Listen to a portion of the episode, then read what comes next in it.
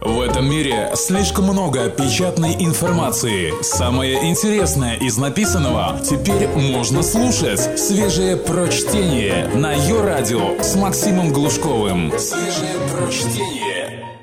Пять копеек Ивана Давыдова, заместителя главного редактора слон.ру. Страна и вождь, планы на будущее и изгнание демонов.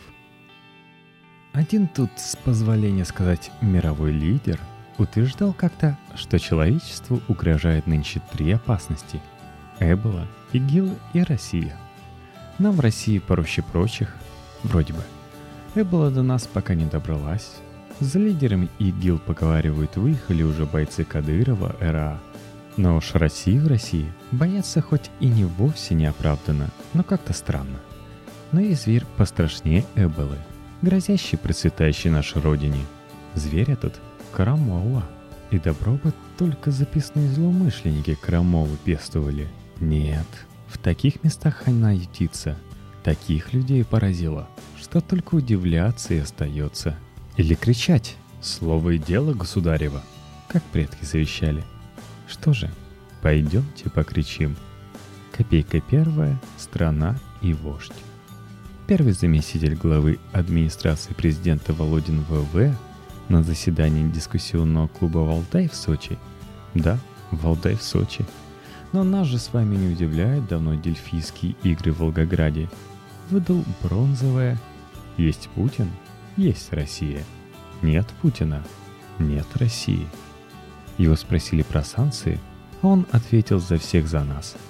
Россияне воспринимают атаки на президента как атаки на страну и на себя лично – и в едином порыве, сплотившись вокруг национального лидера, готовы терпеть лишения, чтобы только президента не потерять, потому что пока есть Путин и так далее. И вот ведь как оно бывает. Говорит вроде бы человек, движимый побуждениями самыми чистыми, а может быть даже и настоящей мужской любовью, но получается сугубая крамола. Здоровье государя, однако ведь и он не бессмертен, даже не молод – не станем себя обманывать. Темнеет в глазах от таких мыслей, конечно. Но если не мы, медицина все-таки развивается, и не только специалисты по инъекциям ботокса творят чудеса, то правнуки наши увидят однажды по телевизорам, или что у них там вместо телевизора будет, неурочный час Лебединое озеро. И значит, не верит Володин ВВ в перспективы Родины. Пророчествует о неизбежном конце ее – да еще и срок России по историческим меркам отводит какой-то совсем ничтожный. Если это не Крамола, то что же тогда Крамола? Фан-клуб Володиного В тоже почул неладное. Стрепенулись былинные богатыри и ринулись в бой. Вот, например, политолог Марков СА, прямодушный до незамысловатости, Володин прав, когда говорит, что без Путина, возможно, не будет России – в России существуют очень слабые институты и очень сильный лидер. И в этом смысле Путин выше, чем институты. Он крепче, чем институты. И в этом смысле Путин во многом работает за институты.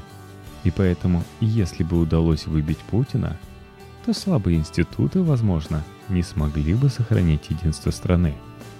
Не зря говорят про простоту, что даже хуже она, чем воровство – Хотел помочь, но мысль крамольную повторил и развил. Да еще и вопрос коварный заронил в умы. А как же это так получилось, что институты, властные, видимо, в стране слабые? Кто это их строил? Кто это так правил страной? Наверное, какой-нибудь агент Гастепа. Или хуже, Штази. И вышел защищать подателя благ человек помудрее Маркова СА, Соколов М.Ю. Много Соколов МЮ хульного сказал о либералах, которые народ с его любовью к вождю понять не способны, в то время как Володин ВВ, простой и некнижный, живет народными чаяниями. На всякий случай про простого и некнижного – это цитата. Это Соколов МЮ так Володина ВВ обозвал, не я. Но главное вот. Черчилль в 1940 году сообщил нации – что он не может приложить ей ничего, кроме крови, пота и слез. Это, вопреки учению научного либерализма, вызвало у нации не отторжение, сопровождающееся сокрушительным падением популярности лидера, но, напротив, безусловное приятие. То есть Соколов МЮ мало того, что вождя нашего уравнял с Черчиллем У, известным русофобом, так еще и прямо вождя клеветал. Когда это Путин ВВ обещал нам кровь и слезы? Нет, конечно. 84% россиян одобрили бы. Но ведь не обещал же. Радости и процветания обещал нам Путин ВВ. И ничего кроме... Это ли не крамола? Словом, скажите государю, если кто вхож, что есть у России три врага, громче прочих, кричащие о ее скорой гибели. Володин ВВ, Марков СА и Соколов МЮ. Изловить бы их, да на съезжую, чтобы народ не мутили зря. Люди, впрочем, склонные более к панике, чем к веселью, отмечают хором сходство между идеологемами теоретиков развитого путинизма и чеканными формулами агитаторов Третьего рейха. Одна страна, один вождь. Полно, не путайте. В формулах агитаторов Третьего рейха все с народа начиналось. В идеологемах теоретиков развитого путинизма место народу не находится вовсе – только свежее прочтение на Йо-Радио. Копейка вторая. Планы на будущее. Страшно жить на этом свете. В нем отсутствует уют. Написал некогда один веселый поэт. Впоследствии убитый подручными мудрого Сталина. То ли за эту самую веселость, а то ли за неоправданный пессимизм. Но ведь прав был поэт. Жить действительно страшно – Страшно, когда вдруг начинаешь понимать, как глубоко упустила свои ядовитые корни крамола. Нотабена, спросите у кого-нибудь из знакомых ботаников, бывают ли ядовитые корни. Возьмем для примера парламент. Вот уж, казалось бы, место сбора верных, где никакой крамолы по определению быть не может. Сидят совсем уж друг от друга неотличимые представители различных фракций. Днем думают, чтобы такое еще запретить на благо Родины. А по ночам взламывают неосторожно установленные Сбербанком здания парламента банкоматы. Нет, ну серьезно. Чем они там думают у себя в Сбербанке? Разве можно в местах большого скопления народных депутатов оставлять железные ящики с деньгами? Это как минимум недальновидно. И вот в этом-то монастыре воинов духа Крамола свела себе гнездо – а главным потрясателем основ оказался не кто-нибудь, депутат Железняк, которого до того не без основания числили мы в ряду главных борцов с разнообразными наземными заразами. Заняты депутаты привычным и полезным делом. Готовится запретить пропаганду или публичное демонстрирование атрибутики или символики организаций, сотрудничавших с фашистскими организациями и движениями. Все лазейки для пропаганды нацизма должны быть перекрыты, поясняет внезапный порыв законодателей депутат Клинцевич. А Сергей Железняк вносит окончательную ясность. Сегодня в России отдельные представители несистемной оппозиции позволяют себе выходить на марши и демонстрации символами и атрибутами тех коллаборационистов, которые открыто выступали и воевали на стороне фашистской Германии – они пытаются производить и тиражировать символики и атрибуты этих организаций и усмехаются в глаза правоохранителям и патриотам России. Они говорят, что в законодательстве не предусмотрена ответственности за демонстрацию этих символов. Ну действительно, не про дырявый же бюджет думать, когда в стране такое творится. И вроде бы прав во всем, как обычно, прав депутат Железняк. Но есть у русского человека беда – что бы он ни делал, а вовремя остановиться не может. Замолчать бы вице-спикеру, но нет. Продолжает себе и нам на беду. Наша задача – стать центром международного антифашистского движения, которое на сегодня должно дать мощный отпор тем силам реваншизма, неонацизма и радикального национализма, который поднимает голову не только в Украине. И вот тут время кричать Крамола, что за ложь? Что за клевета на наш путинский строй? Я вас спрашиваю. Это что за глагол такой «стать»? Что значит «стать»? Мы, получается, не стали, что ли, до сих пор центром антифашистского движения? Мы, хочет сказать уважаемый прежде патриотических кругах депутат Железняк, периферия этого самого движения. Зря, что ли, лучшие люди страны, включая, кстати, самого депутата Железняка, скоро год как из телевизора разоблачают мировое правительство и смело показывают президенту Обаме банан. Как хотите. А я бы оговоркой это считать не стал. Здесь, знаете ли, очевидный умысел на умаление заслуг государственного российского антифашизма. Кстати, еще вот и это словечко «центром». Предполагается, следовательно, что мы не одни в фашистской вселенной, не в окружении врагов живем. Не тянут к нам со всех сторон щупальца свои ядовитые неофашисты всего мира.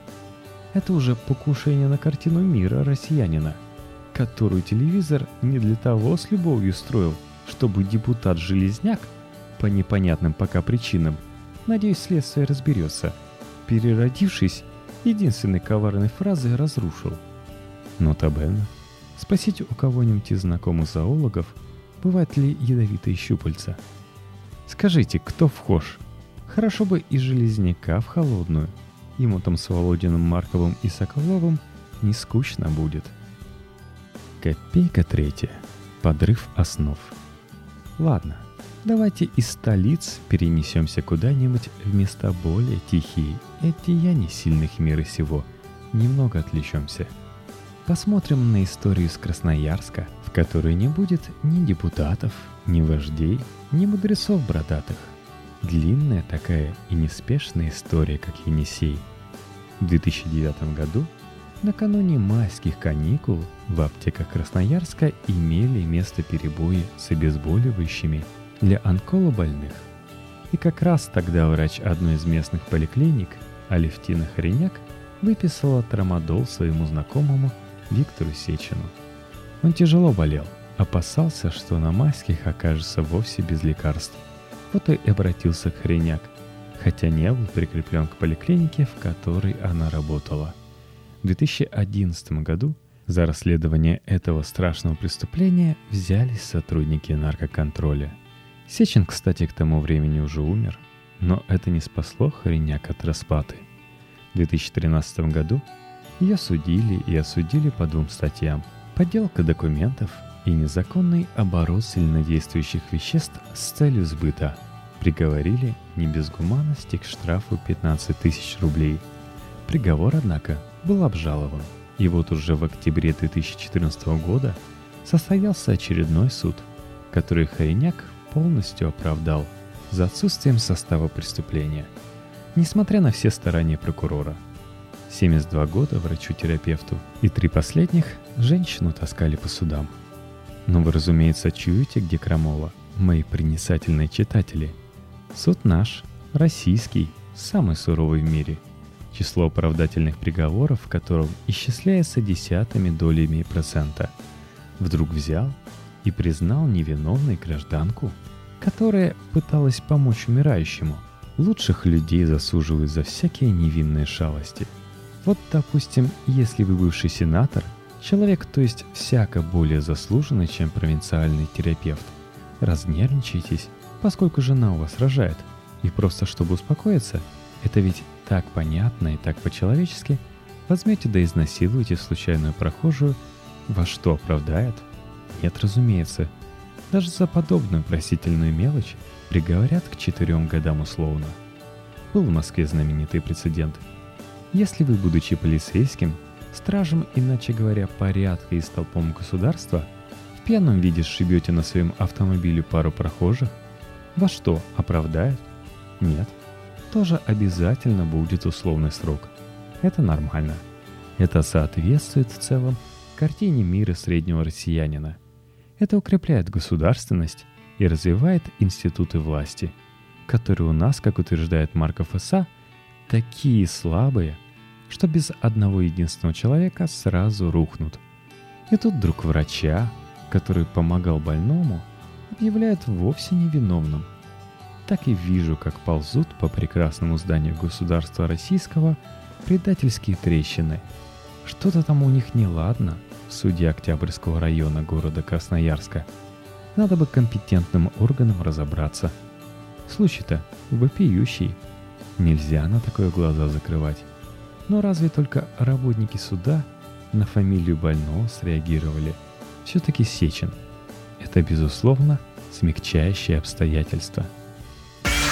Свежие прочтение. Максим Глушков. Ее радио. Копейка четвертая. Лунарный Ленин. Но вернемся к нашим депутатам. Как без них?